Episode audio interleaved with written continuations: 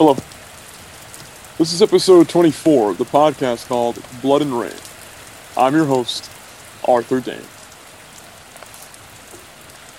Spending time in the field with head hung low. Can't tell yet if it's in reverence or humility, but I know that which I seek within me, and that same thing seeks you.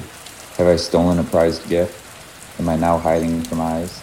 No, within me you chose to dwell, that I be the one to carry on this path. I am no thief, though I have stolen.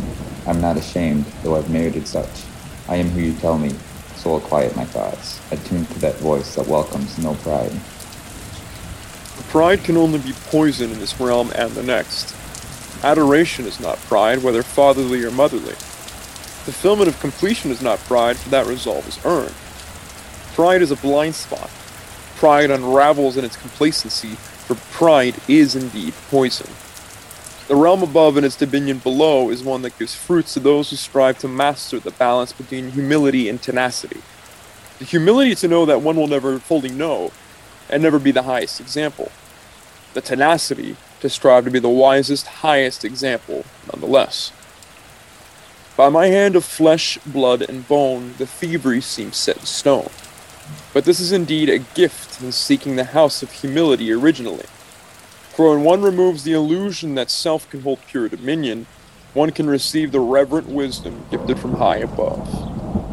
Emptying oneself of greed and desires will surely center the self. In that I call myself I, there is only I who is in you.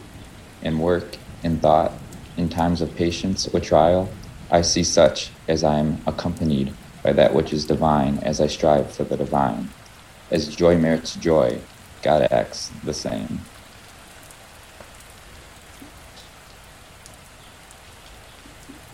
And that was the conclusion to the second joint written piece from Blood and Rain Books.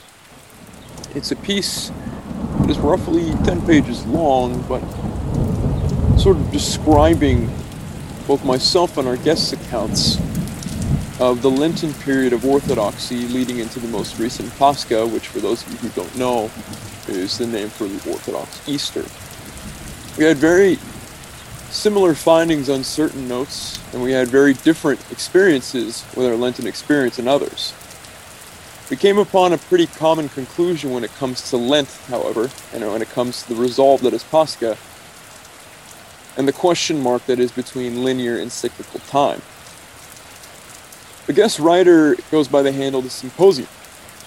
He's somewhat new to the solar sphere, but he certainly made a splash with incredible original thought very well articulated wording, incredible writing structure, and very unique aesthetics to pair.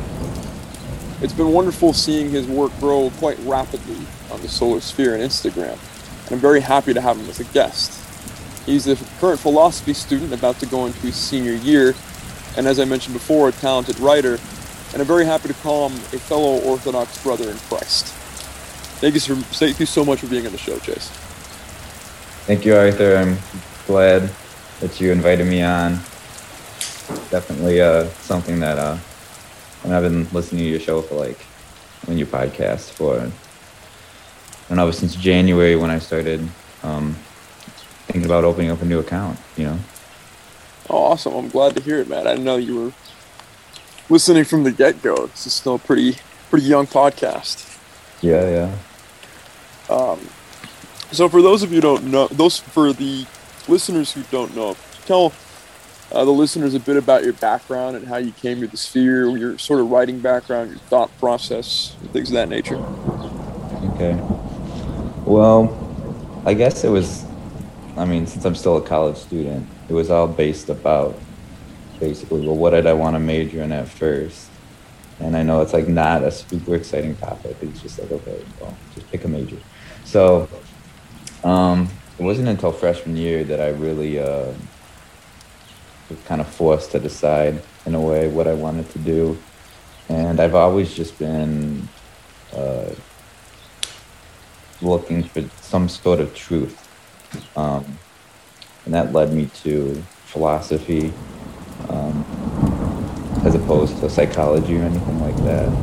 Just because I feel like I've been I'm sure many people have just felt like they've been lied to a lot um, based on news and whatnot. I'm not going to get into any of that, but um, and even in like personal parent relationships, things have been a little rocky.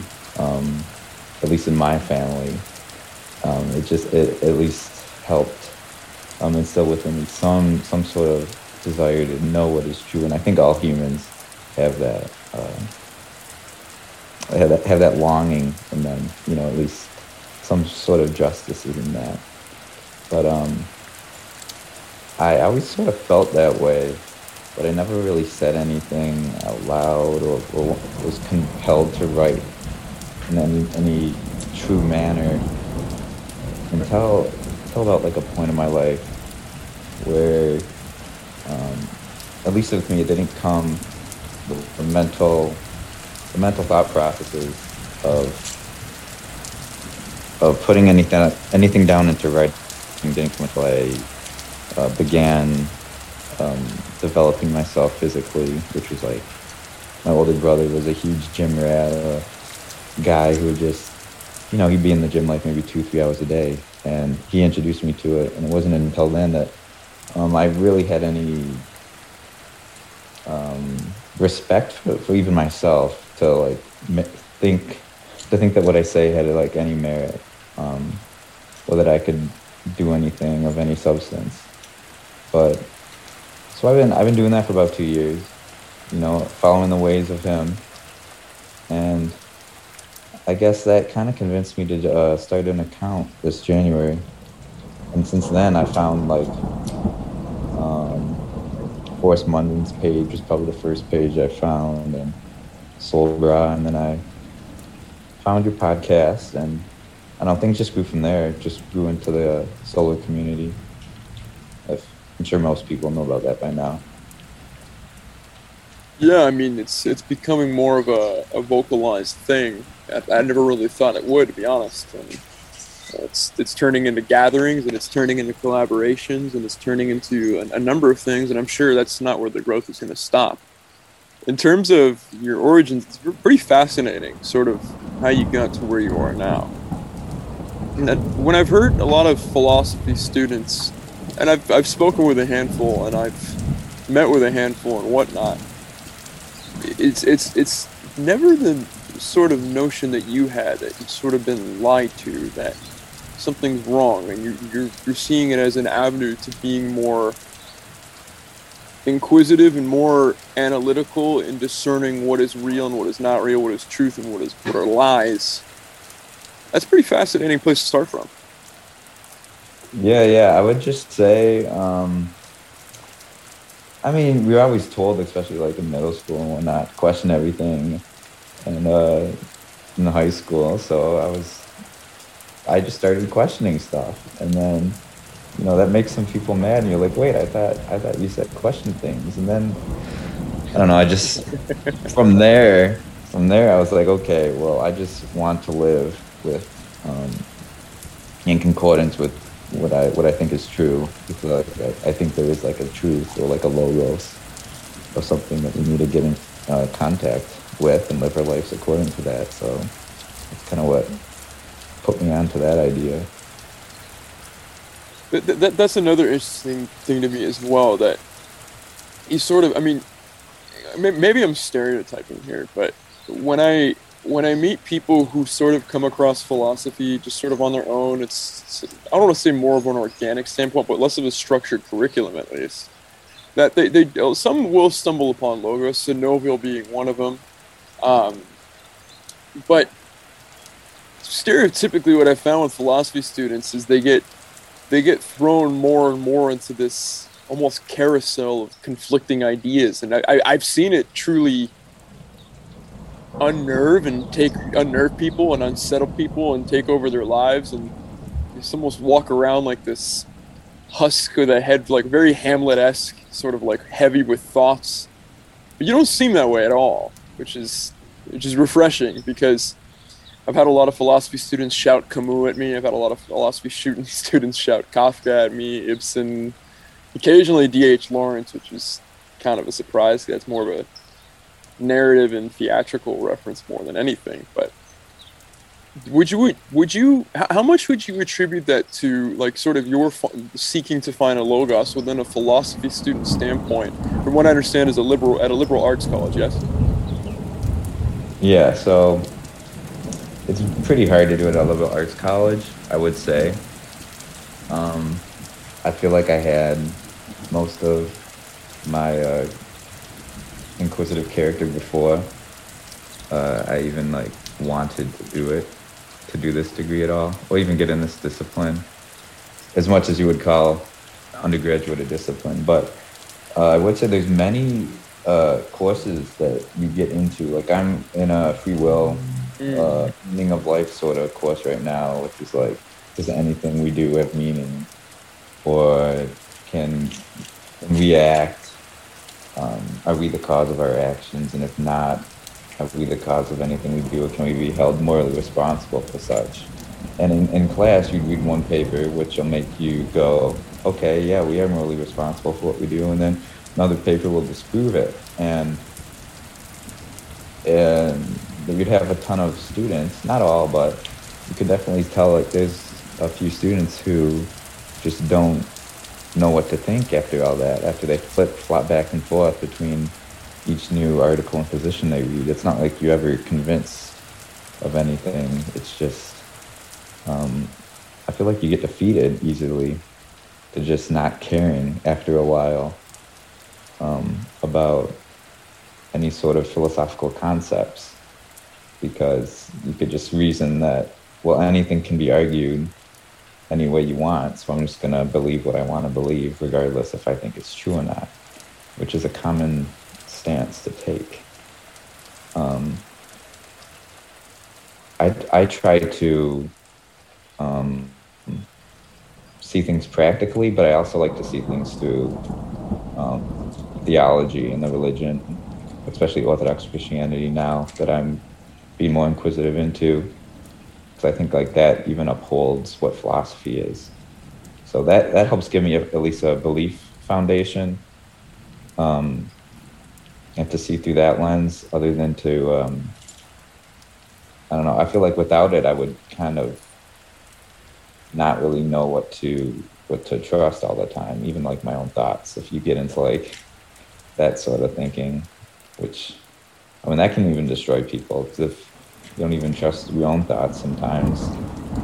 And then, I don't know, like, you couldn't even trust anything you wanted to base anything off of. Like, you'd be like, okay, well, how can I trust that there's a God if I don't even trust my own thoughts?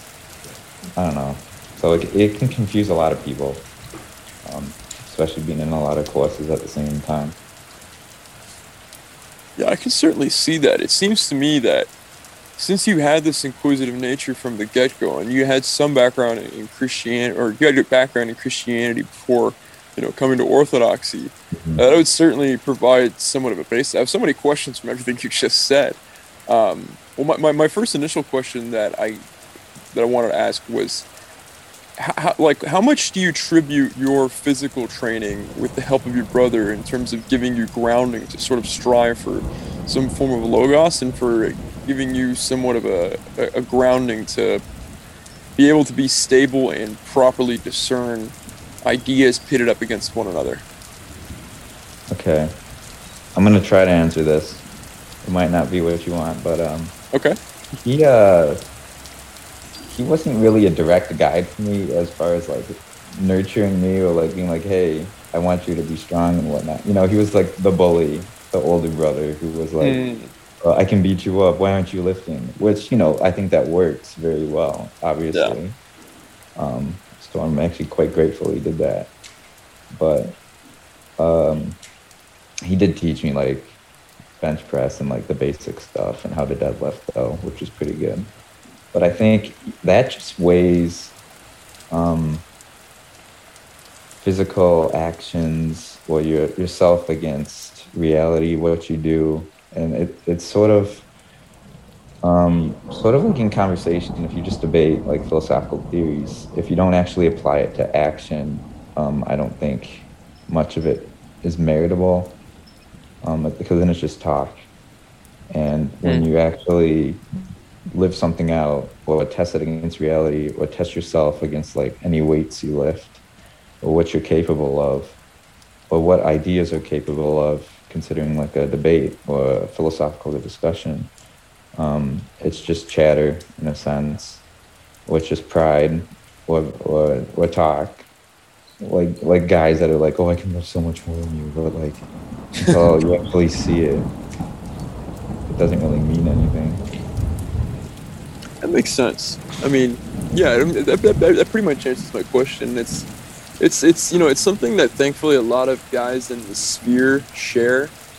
Like a lot of a lot of us throw a bunch of ideas at the wall. There's some pretty solid thinkers and solid writers in the sphere, obviously without a single shadow of a doubt. But the general consensus is that application is like of the utmost importance.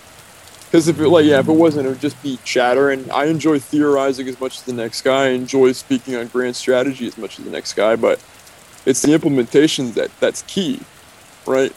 I mean, there's there, there's there, how, how many how many quotes are there about plans going wrong? Erwin Rommel. you know, No, no plan. No plan survives first contact with the enemy. Then the very simplified Mike Tyson version of everyone's got a plan until they get punched in the face. You know, Mhm. it's that makes that makes an abundance of sense. Um, my my other question was, how did you navigate coming from a Christian background at a liberal arts college, being in a philosophy major?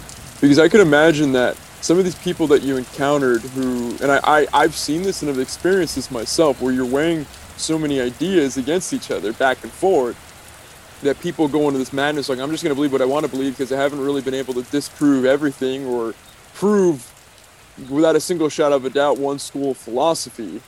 How did you navigate? I'm, I'm sure you were met with some wave of cynicism for coming from a theological background. Yeah, I would say a lot of it was just, and it's kind of anti-philosophy in a way, but it might be its own philosophy, which is go with your gut, especially if you think something um, will hold like a stance and someone else um, disproves it. Because after all, a lot of arguments are just arguments. And you might not be prepared for what you want to defend, even if you know it's true Right. and that can help a lot. Just um, look some stuff up on your own if you want to. Um, be more affirmed in what you believe in, but don't let just an argument or a course or a professor just uh, completely make you not believe in what you thought before.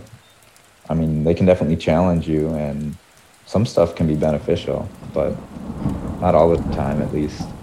Um, I actually go to a Christian school, so like 90% of the professors are like Christian in some way, so they don't really seek to um, speak out against that in a huge, huge manner. It's usually open debates, like they won't discourage any conversation, but it's Yeah, definitely not, not, not like some colleges where, at least that I hear, it's quite against um, some thought patterns and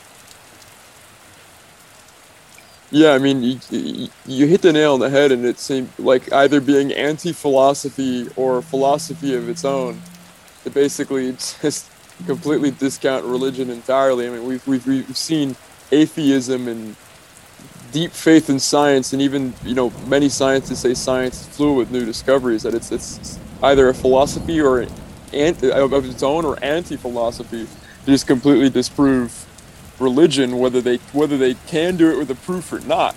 Um, I mean, I'm, would imagine I'm just you know down the road from UC Berkeley that uh, being an Orthodox Christian at UC Berkeley would be a pretty interesting experience. I mean, I've been a, I've been an Orthodox Christian as a bartender, and that was interesting enough. I can't imagine you know scrutiny of professor and a bunch of people who want to feel important and feel you know enlightened because they just got to college. I don't know. I don't know what that onslaught's like. But my my heart and prayers go out to them. In Mhm. terms of, you said something really interesting though. You said you were you had this inquisitive nature before you got to college. Do you, do you have any idea where that came from? Were you born with it? Was it something that you witnessed from someone close to you early in life? How, how do you think that manifested?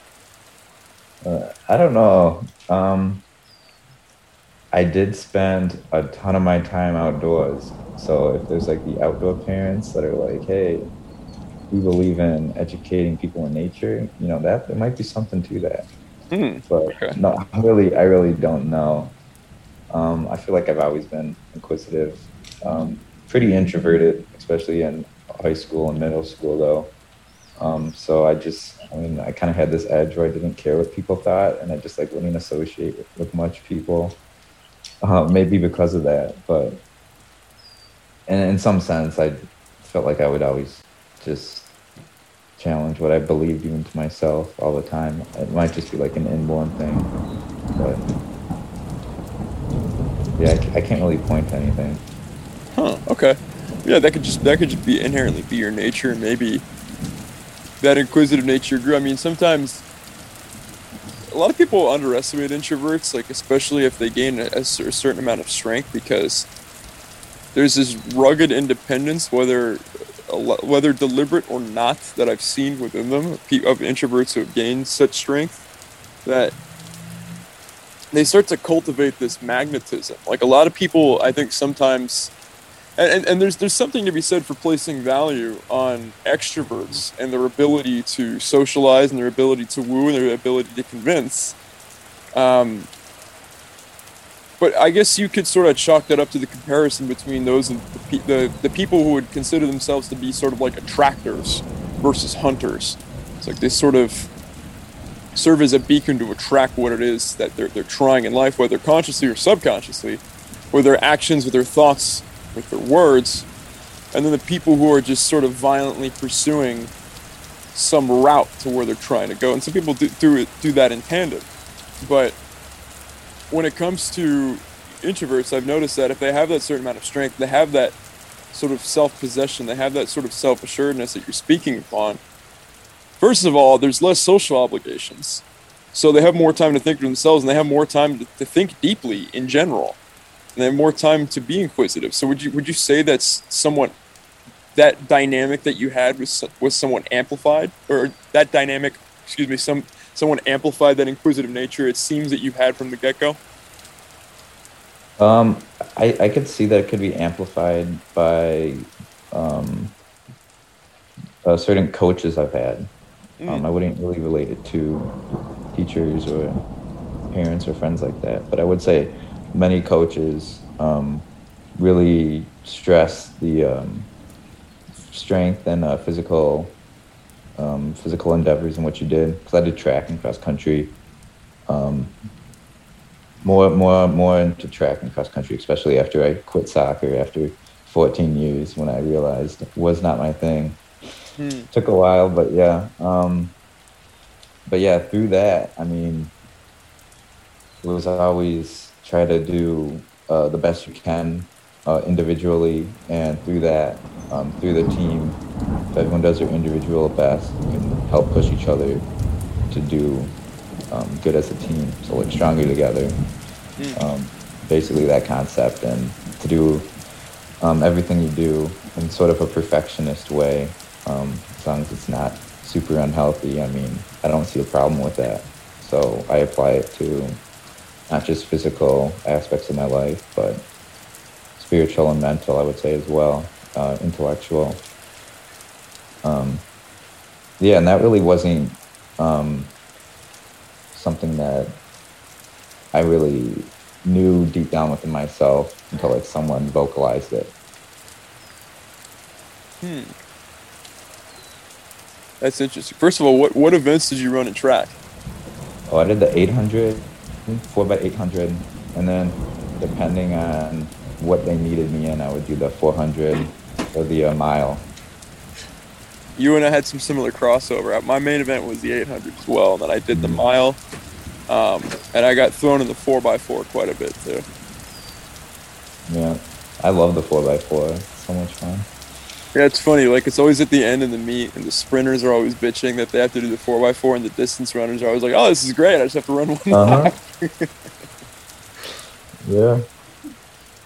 Pretty. It's pretty funny. Um, but yeah, I mean, actually, yeah, you, you and I had a similar route in that regard. I was supposed to be a quarterback, and I was a quarterback through middle school, and I I, I might have been if I maybe if I went to a different school, but I got I, I, I was about to get kicked out of the high school I got I went to this Catholic high school because I got in a lot of fights with trust fund babies, and since I didn't like the trust fund babies, you know, I said, "Fuck this! I'm not playing. I'm not playing quarterback," which devastated my dad because he wanted me to play college football. Um, yeah. I had a I had an arm from the get go.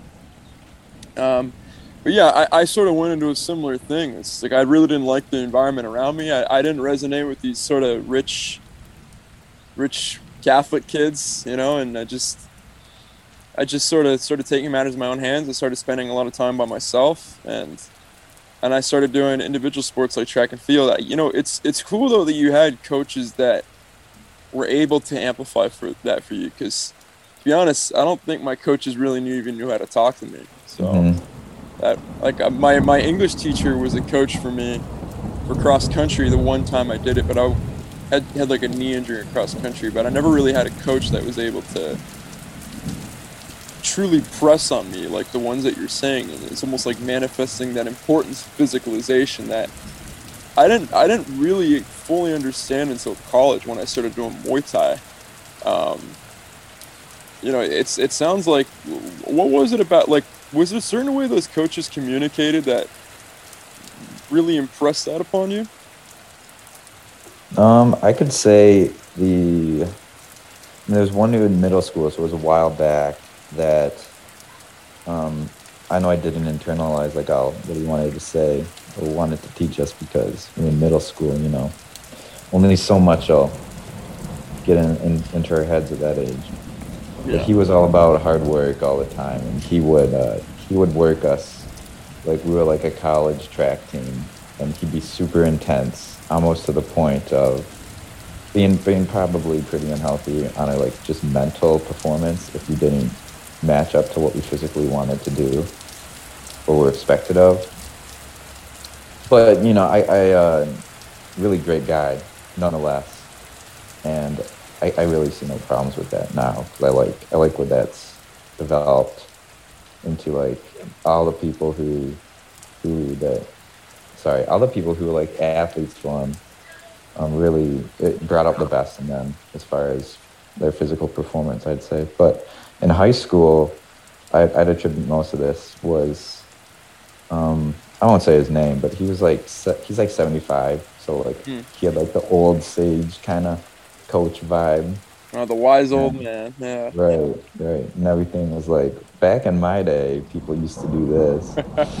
um, and I don't know, it, it helped a lot though because he he knew a lot of like the psychology behind at least runners and how to make them mad and how to um, get on each one of us um, because he he gives so much of his time to like understanding each individual on the team mm. that he mm. just he knew what made them furious so he'd make a little comment and be just to just to get you mad enough in like a playful manner to be like you gotta you gotta do better today or you gotta give your all today um, but he also knew when to give us the rest that we needed so it, it made it a lot more fun kind of a challenge that way yeah, he sounds like an intuitive coach, but also like really know how to.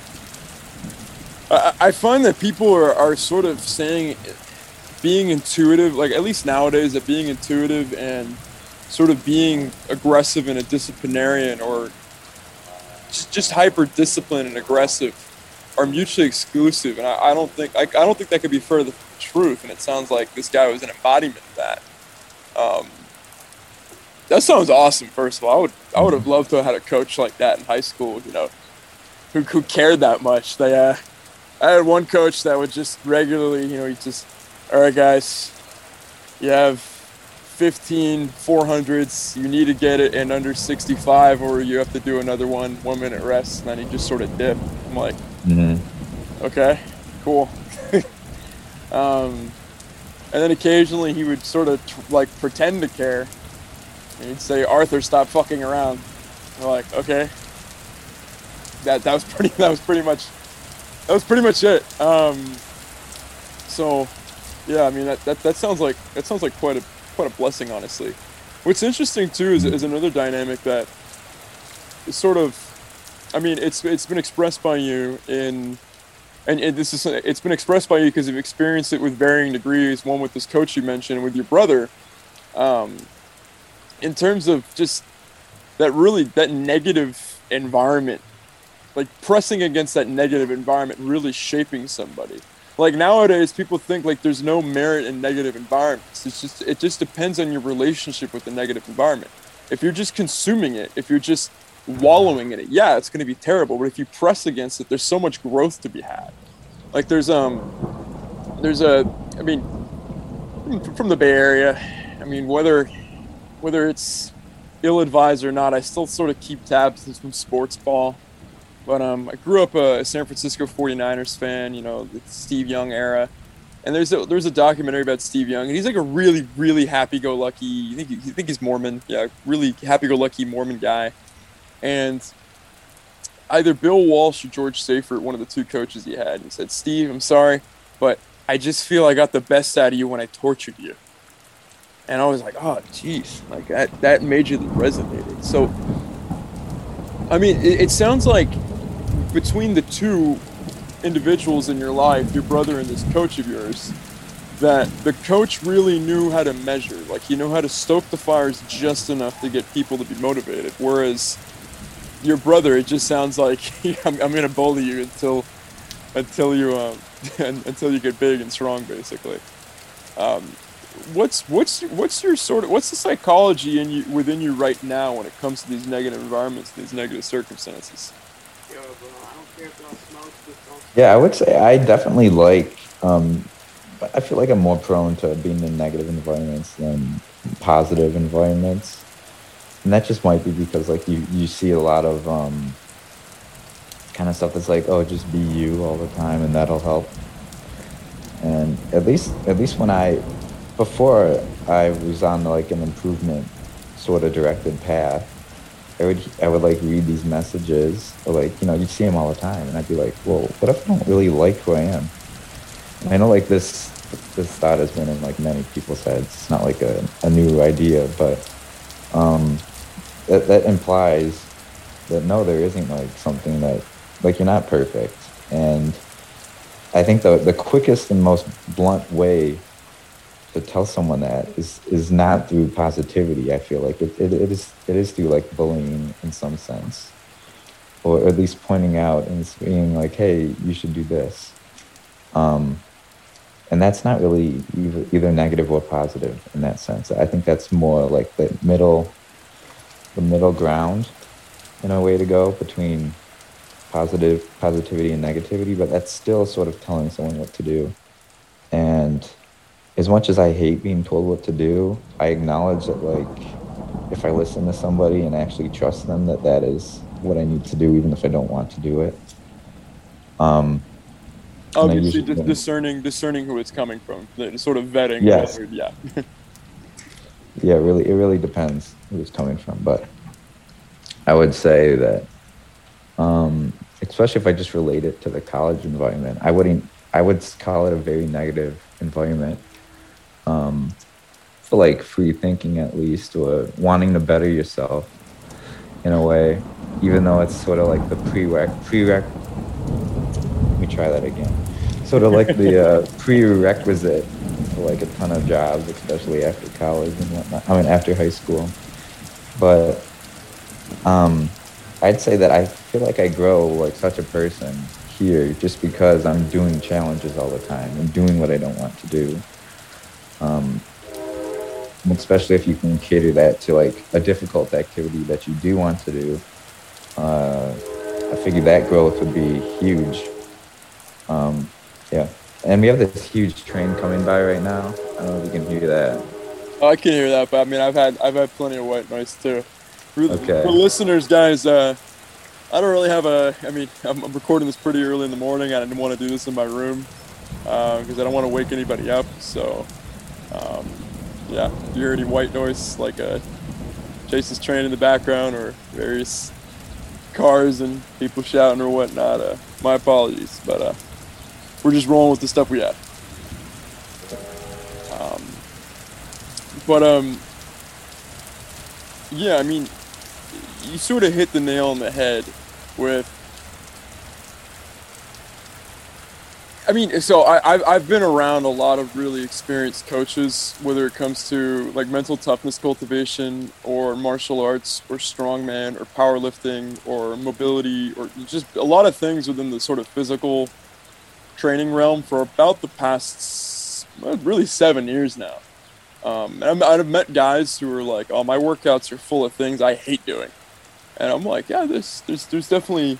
I, I, would I would wholeheartedly agree. It'd be beneficial to do at least cycles of training of things that like things where you're weak, things that you avoid, things that you despise doing. I don't. I mean, me, I'm trying to think. Do I have any exercises that I really don't like? I, me personally, I don't. Um, like I can't think. There's there isn't really like any lift that I don't like. There's any there isn't any conditioning protocol that I don't enjoy. Um, I used to hate stretching, but my fiance kind of became like a pretty incredible yogi. So I started getting into stretching, and obviously my kicking is much better as a fighter now because I have more extension. Um, okay, well I guess maybe I'm sort of making my point for me. Maybe I used to hate. I, I think I can remember hating other method, other training exercises. Like I actually really don't like doing bench press compared to other things. I really like doing floor press, but I first just despise bench press for whatever reason. Um, but um, I think that you hit the nail on the head when it comes to doing like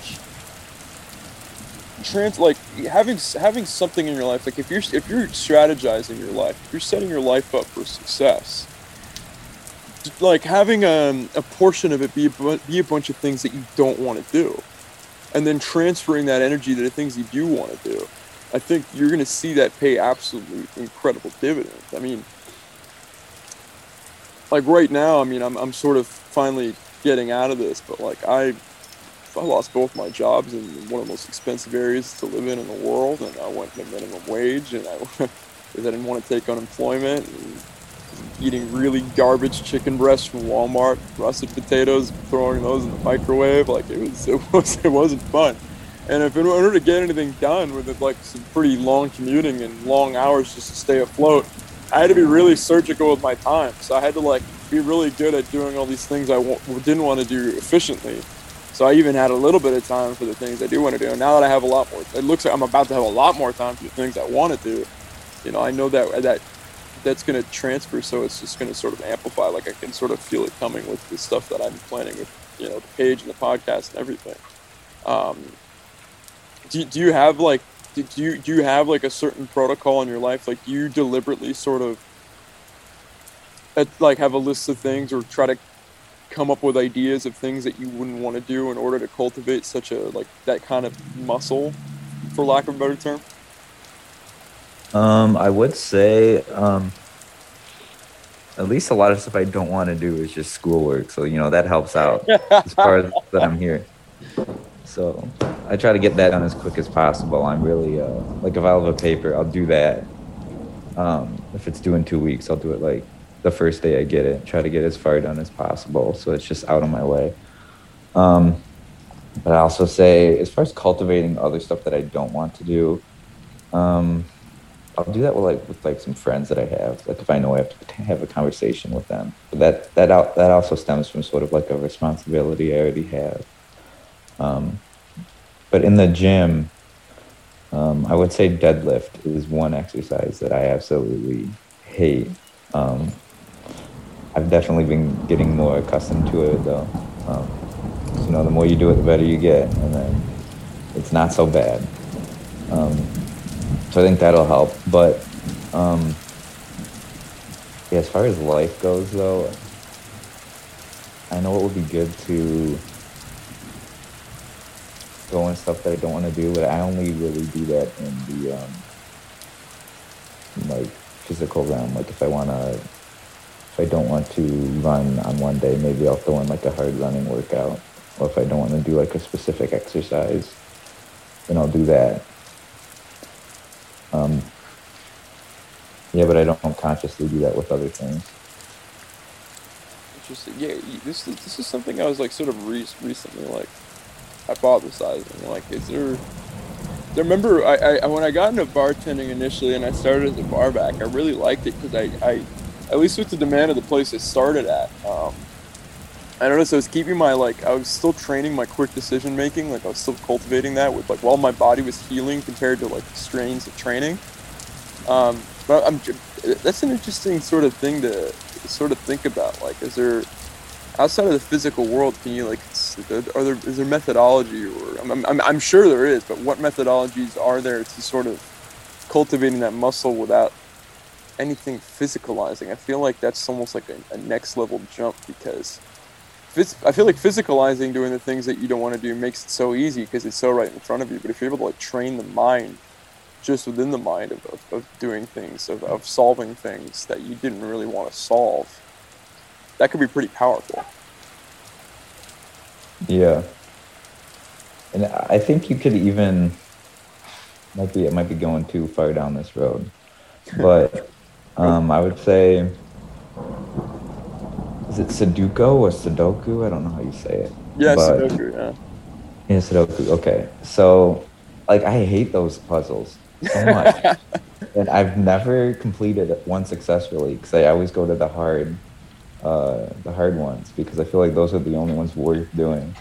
Yeah. So it's like I have no interest in them, but if I try it out, all of a sudden, if I started getting some numbers in, then I'm really into it, and then all of a sudden I can't do anything else until I finish it.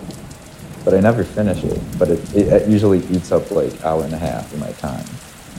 Um, but it, I think just trying to, um, I mean, the more you develop a knowledge on something, the more the more your interest will peak in it, even if it's something you don't like. I think.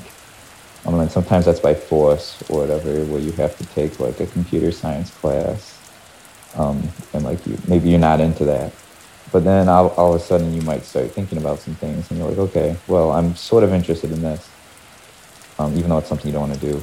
Um, I don't know if that's related to what, what we were talking about earlier, though. No, that makes that makes perfect sense actually. Like my so my, my father talks about this a lot. My father's been in the computer industry since computers have really been an industry, honestly. Um, and he, he's, he, he's, he's vocalized that he feels like, and he, he knows that he has a pretty clear advantage over some thinkers because programming has organized his brain as such. Um, so he's able to visualize certain things from a purely like almost like cause and effect, ones and zeros pathway of, of organization within the mind. That's it's an interesting topic. Um, unfortunately, we run out of time. But Chase, um, I would love to record a part two like sometime this week because it's so far. I mean, I feel like we're just starting to get into it now. Honestly. Mm-hmm. No, yeah, I'd be down to. Yeah, I don't really have much going on this week, so whenever, whenever you feel like it, just I'd be perfectly available to do that. Awesome, and yeah, you know, I want to I want to dive honestly I want to dive more into the way your brain works, but I would also like to you know give the listeners some time to read that piece, uh, the piece we wrote on Pascha and Lent, and uh, then we can maybe you know carry this conversation on further, but also discuss the piece itself. Mm-hmm. Yeah, for sure, because there's a lot in there. Yeah, I know. To, yeah yeah, it took about two weeks to, to craft. I mean, actually, it would have uh-huh. taken a week if I didn't have such an erratic schedule. So, again, my apologies for that. No, um, that's all right. Yeah, it's been a pleasure. Yeah, likewise. Likewise. Um, again, I'm, I'm a big fan of your writing, and everyone else on the solar sphere and Instagram in general should be. Um, so, we're going to leave this until part two, folks. I hope everyone has a great Sunday. Chase, thank you so much. I'll speak with you very thank soon. You. Um, until next time, good day and good storms. Thank you.